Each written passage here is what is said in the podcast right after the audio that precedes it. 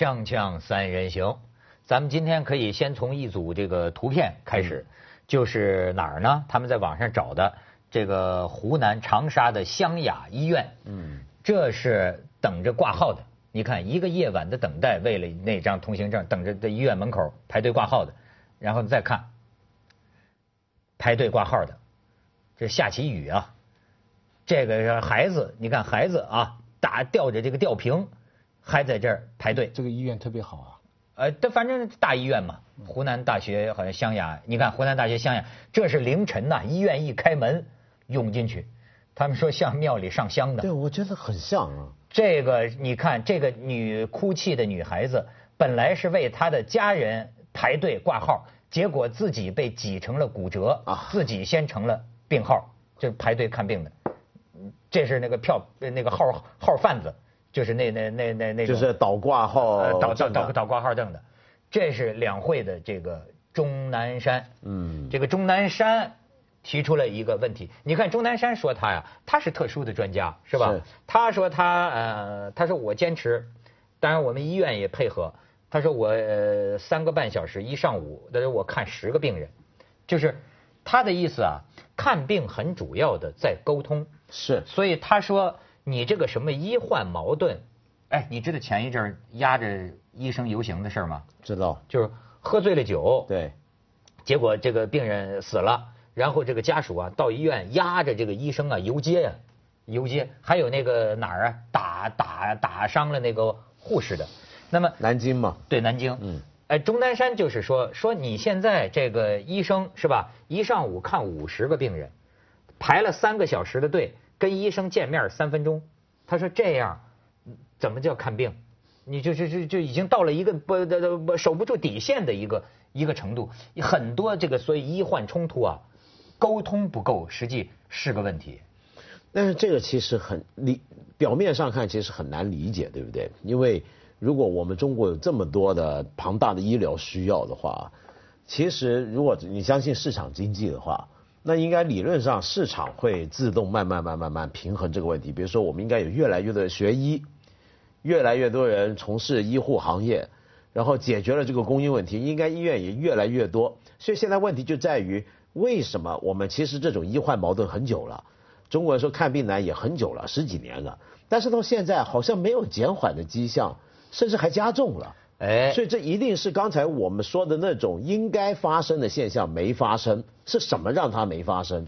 没错，嗯，钟南山他列了一些数据嘛，他就是说医生的工资大概我印象里边哈，就是几千块钱一个月嘛，然后他们实际的收入是几万块钱一个月。就是说，它中间有一个非常大的一个差别的，实际的收入远远高于他们的工资。他说呢，比这个一般市民的收入啊高那么三四倍啊。但是你要单讲工资呢，又只有几千块钱。对。所以呢，他说这个现在的一个问题就是，比如说公大医院里啊，真正政府承担的医生的工资，可能才占医生总收入的百分之一、四分百分之二十，百分之二十左右。那么你想，他百分之八十的收入。靠卖药啊，红包啊，医院的整体你多看病啊，各种各样的等于分红嘛，有时候医院还会。这其实就是回到我们再三讲过的一句话，其实中国医生的问题也是中国各行各业的问题，就是灰色收入大于法定收入的问题。而且还有一个专业准入的问题，就是说为什么，比如说我们这几年没办法培养出更多的医生，然后而且为什么不能够有更多的医院？而为什么现在大部分的，比如说农村或者乡镇、二三级县市的人都要跑到大城市的医院一起去挤？比如说像刚才那个状况，对，就像你刚才说的嘛，我们这个医院那个状况看起来，中国现在有三个地方会挤成这样，一个就是医院，一个刚才讲庙会，心灵庙会，还有一个呢就是排春运，就这三个地方。那这三个地方你看到啊，除了这个庙，我们先不管它，火车票不好搞。跟这个挂号挂不上，其实都是一个供需问题，就是供需有问题。但供需问题里面，火车还比较好理解，因为那是周期性的，那不是一个正常现象。我们是平常能够运这么多人，但是你是忽然到过年几倍人来了。但是医患不一样啊，就看病不一样，看病是我们常年如此，但是怎么可能就十几年没变过？所以这一定是这十几年里面。我们为什么医院没办法增加？为什么医疗资源没办法增加？所以我觉得在两会上面，比如说像钟南山或者其他相关行业的一些的代表提这个问题非常重要。其实讲了那么多年了嘛，它就是有东西卡在那儿了。哎，你要说真的到这个市场哈，呃，假如就存在着一个市场的话，就是说呃一个愿买一个愿卖，对吧？那么达到一种就是说人有尊严嗯的看病，甚至于说呀。就是你享受到这个非常好的专业的服务，那该是个什么价钱呢？你知道，把我都吓退。嗯，就按说我不不能说是挣钱很少的人，对吧？那么我在北京，好，就是呃是感冒还是嗓嗓子，就我就去看。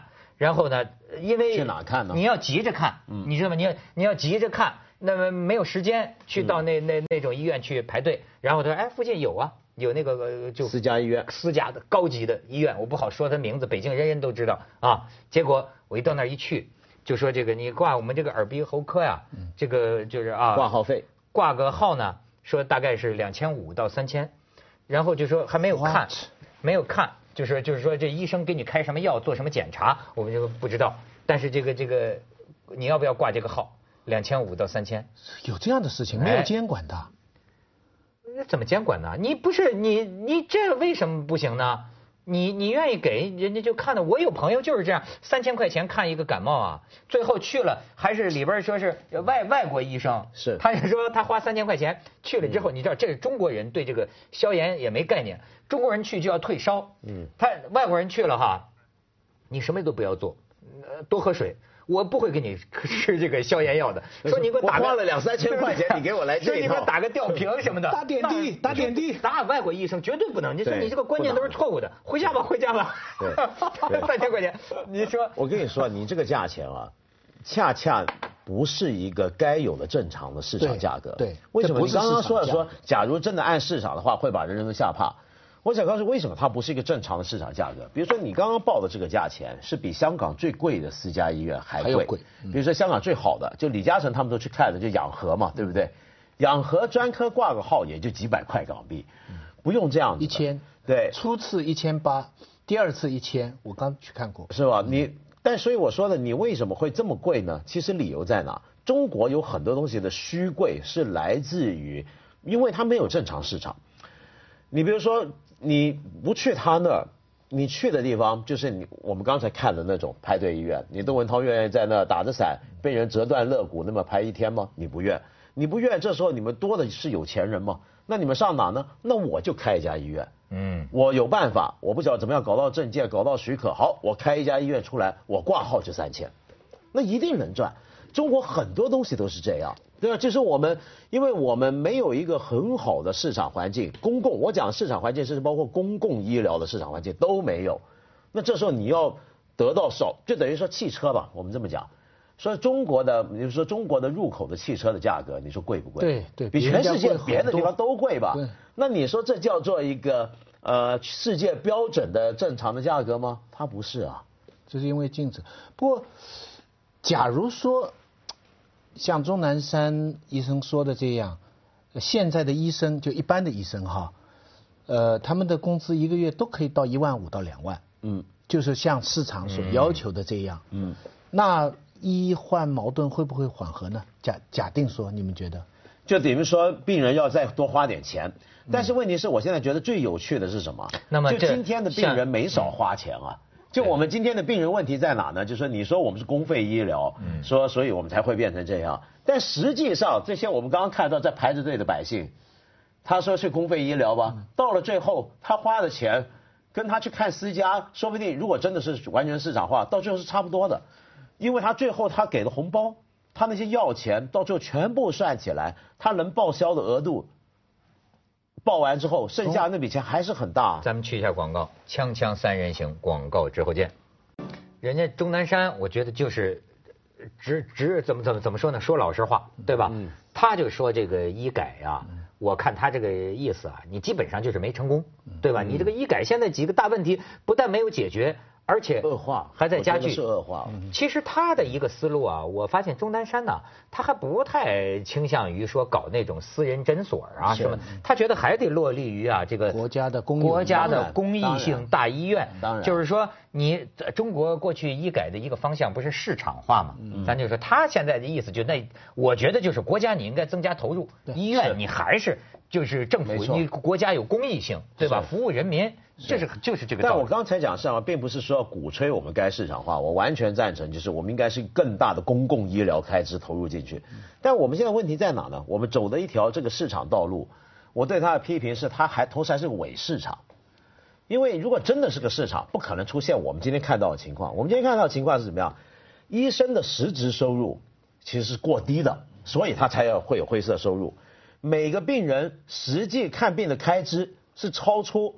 到最后超出他表面上说要给的那块钱的，而每个人看病的这个投入呢，又远远超出他的工资水平，所以我们发现每个环节的价格跟他实际水平都脱节。没错。那你怎么可能都脱节呢？如果你是市场化的话，可见你就不是市场化。从供求关系来讲呢？假如说我们理理论上哈，从供求关系来讲，那医生的收入应该大大提高，就像很多人现在讲公务员这个应该提高，就是说他能一万多就一万多，但他带出来两个问题，一个是理论上的问题。呃，因为这个脑力劳动、体体力劳动，马克思以前都讲过，因为他之所以能够应该拿高的收入，是因为他的培训的资本非常大。嗯，在香港，在西方，你要做个医生啊，学八年是吧？对对，你家里要为他投入的钱非常多，而且拿不到奖学金，之后还要考牌。对对对。等到你拿一个医生的资格，你之前投了很多钱。对。可在中国呢，目前来说，还有这个医学院很多，那跟别的专科差别不是那么大。换句话说，你是国家培养的，是社会培养的，所以你不应该像西方那样，你能够要求得到那么高高的特殊的那个待遇，这是理论上。那从实际的情况就是什么呢？假如医生都是一万多，那我医院的党委书记呢？那我旁边我其他的工作，我们一起读书，比方你学医，我学工，那我做工程师，你一万五一个月，我三千一个月，那这个社会不是增加新的不公吗？你你你明白没有？就是说，医生你如果单单医生的工资增加的话，我们各行各业的其他的知识分子或者是干部系统，你除非你都得普遍的涨。否则的话就都有问题。那为什么外国？这这就是那为什么外国医生的收入就是社会里非常高？就是我刚才讲了，医生你本来你要做医生，你的投入就非常高。对呀，你这个东西你投入的很多，你最后拿到多，这个有它一定的社会合理性。学医也得是这这比学别的，但学的年中国的年头稍微多一点，但是他学费不会比，比方说你学工科或者学其他的科会多非常多。成本没有那么投入的高，你明白但是不一定，因为比如说像有些地方啊，它的制度是，比如说所有的大学基本上是公费支持，香港也是这样，香港一样用纳税人的钱去支持一个人读医生，嗯，但是读出来这个医生的薪水收入还是比我们念哲学的高很多，嗯，那道理在哪里呢？所以就只能说那是因为需求，社会需求，而你当初你考医也就比别的科目要难，对，难太多了，那你有能力。所以就没办法，而且你毕业以后你还要考霸，对，还要考霸，营业执照，而且他比我们晚毕业，那理论上还是长。对，别说你一个读商科的人，你可能比他早三三年就工作了，对，那他比你晚毕业。我跟你说，确实，我觉得就是说，他这个收入最高啊，就会引导精英投身医生。哎，我觉得我就是去，我觉得人类啊，没有什么事业比这个解决人的病苦，当然比这个救死扶伤更伟大，很伟大。其实因为我自己非常怕这个人类的这个病痛病苦，所以说我真的觉得就是如果能再来一次，我都愿意投身这个行业。就是你能解决了一个病，能治好了人的病，我跟你说，比你什么国家民族什么 GDP，我觉得比那些价值都大得多。嗯，所以我就觉得，如果一个社会最聪明的人。爱因斯坦这样的人，袁隆平这样的人，他们都受金钱的吸引、收入的吸引，投身医疗行业。哎，对人类啊，不真是造福。不不推销呃呃贵的药，对，不拿红包，对，艺术又很高，所以可见三座大山是相连的。你现在在讲医疗的问题，就牵涉教育的问题，嗯，就牵涉一个人才怎么怎么分配走的问题，这也牵涉到住房的问题。三座大山是相连的。你现在这个医生对吧？他挣的这个钱又不明不白，而且呢，他又给人打，又给人骂，又给人杀，他觉得很冤对。他都这现在医生不都教育自己的孩子说你不能学医，对吧？就不让自己的孩子学医，所以你最后留到这个行业里的，就是一些个低智力的人，这是我不愿意看到的。你突然想起，我爸就这样跟我说：“别学医。对吧？你爸爸就是就是从事医，这我真的觉得就是说，比我们聪明的孩子都应该去学医。我跟你说，人类啊，如果全人类的智慧去攻克医疗，我认为是最有价值的，真的比别的事业都强。不少一个节目，不少一个电视台能治好癌症。能你能攻克了这个一流的人才，全去这个这个，你没必要宇宙飞船，什么登陆火星都不重要，能把这个一个病给治好了，比什么都重要。不那还是相关的。太空探索有时候是推动医疗发展，那也行。但是，但是我想说的是那只要能有助于我想说，中国还有一个其实马上能够解决问题的事儿，这就依赖现在我们两会期间大家谈的体制改革啊各方面。比如说，我们说公务员的薪水增长，我觉得绝对是好事，因为现在我们知道国家里面其实很大一块的公共医疗的资源是上哪了呢？不是到一般老百姓是到了干部，是到了公务员体系里面。那么这个东西其实是相当不公”平的。个百分比没法公布。这个百分比就没法说出来，说出来很吓人，很不公平的。你假如能够把这个医疗的公共资源，你不用整体增大，你把现在的重新调整一下，但是另一方面，你让公务员薪水增加，使他们呢在起码在医疗问题上，对。对公务员自己安排自己的人身保险。他自己在医疗问题上面，他跟一样跟老百姓去排队，他不是说可以随便不挂号就进去，不是说哪些医院专门留给给他们，哪些病房留给这级别，不，你就跟大伙一样进去，只不过你能够比别人。有你，因为你是薪水提高，收入提高，所以你可能多一点机会，比如说也看看私家医院或怎么样，应该让他们这么解决，这样子把原有的公共医疗资源那笔钱释放出来。但是那没听那谁啊，好像是孟学农同志不说了吗？说这个不合适，提高公务员的这个工资，人民群众会有意见。人民群众现在才有意见呢 他觉着我现在这个收入已经符合我的水平，我只应该努力工作。这话说的，哎你你现在那些公车，现在这些公务消费，哎当然现在减少了啊。锵锵三人行，广告之后见。哎，接着来，我就说啊，中国现在的，比如说你说人民老百姓可能群众不同意这个公务员你还加薪水，但是不是说就让你加薪水，而是你加薪水的时候你得减些东西嘛。减些什么呢？减些我们过去几十从延安时期以来就有的某种的级别待遇制。你知道级别待遇这个东西，在延安时期，其实共产党内部是有讨论的。对就是说你为什么，比如说我们说人民群众大家是都是共产主义嘛，那为什么有些人能够这个有不同的待遇？陈云同志专门解释过，毛主席可以吃鸡，毛主席可以吃鸡，这这真的，所以有一些特供的这个食品，当时确实是有这个是我知道级别的。然后呢，这个东西呢，后来呢就变成级别度、级别化了，其实跟苏共一样，就完全产生级别制度。但是问题是，今天的中国，一方面我们市场经济已经越搞越活了，但另一方面还有一个非常不切实际的这种级别待遇制。你如果级别待遇，你说的是像保安，你也许国家领导人或者某些官员，他应该有特别合适保安，这我完全同意。但是问题是，怎么可能连他的医疗啊、住房啊、出行啊所有方面，哎呦都重重的有各种的东西公共资源有进步了。？清代的时候，连几条颜色啊，几个什么这个，哎呀，一你这我们比东西清朝比哎有皇帝 的年代，你跟那个来比较，说我们有进步。社会有进步。这这这个还真，你说这个，呃我们相当大的一部分呃医疗资源呢，在这个可敬的老干部身上。嗯，因为往往你要这种老年的病人呢，有时候可以在医院待很多年，那家伙这个全世界的统计就是，绝大部分的人，他的一生的最主要的医疗开支是在最后一年里边，是甚至是最后六个月里边，是花掉了百分之六十。你一辈子花的医疗费，最后六个月最后，我问你们啊，你们说中国到底现在是有钱呢还是没钱？有钱。中国现在当然有钱了，这全世界有余钱吗？有余钱。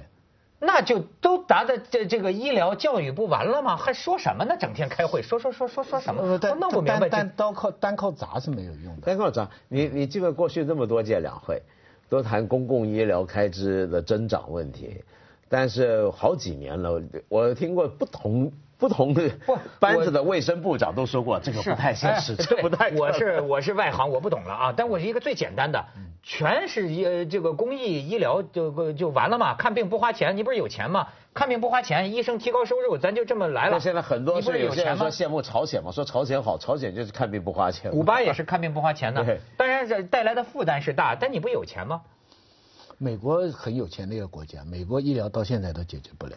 这生病啊，说实在话，在美国生病就更惨。在美国随便生点病，一个病房住一天晚上几千美金。在美国你生病就这个，所以人人都医疗保险，这医疗保险像个无形的网。这医疗这个事情啊，不仅仅跟经济有关，还不仅仅跟什么什么民主制度有关，是一个非常复杂的问题。对，而且这个问题呢，是全世界都没有善解的。呃，不要说美国，就很多人羡慕说欧洲式的，比如说福利国家式的那种医疗都很好，结果那个到最后变成很大的财政负担。法国就是这样，是这个问题，对吧？所以其实现在没人知道怎么办，而且还有个最根本的矛盾。接下来为您播出《文明启示录》，越高龄化它负担越重，像日本。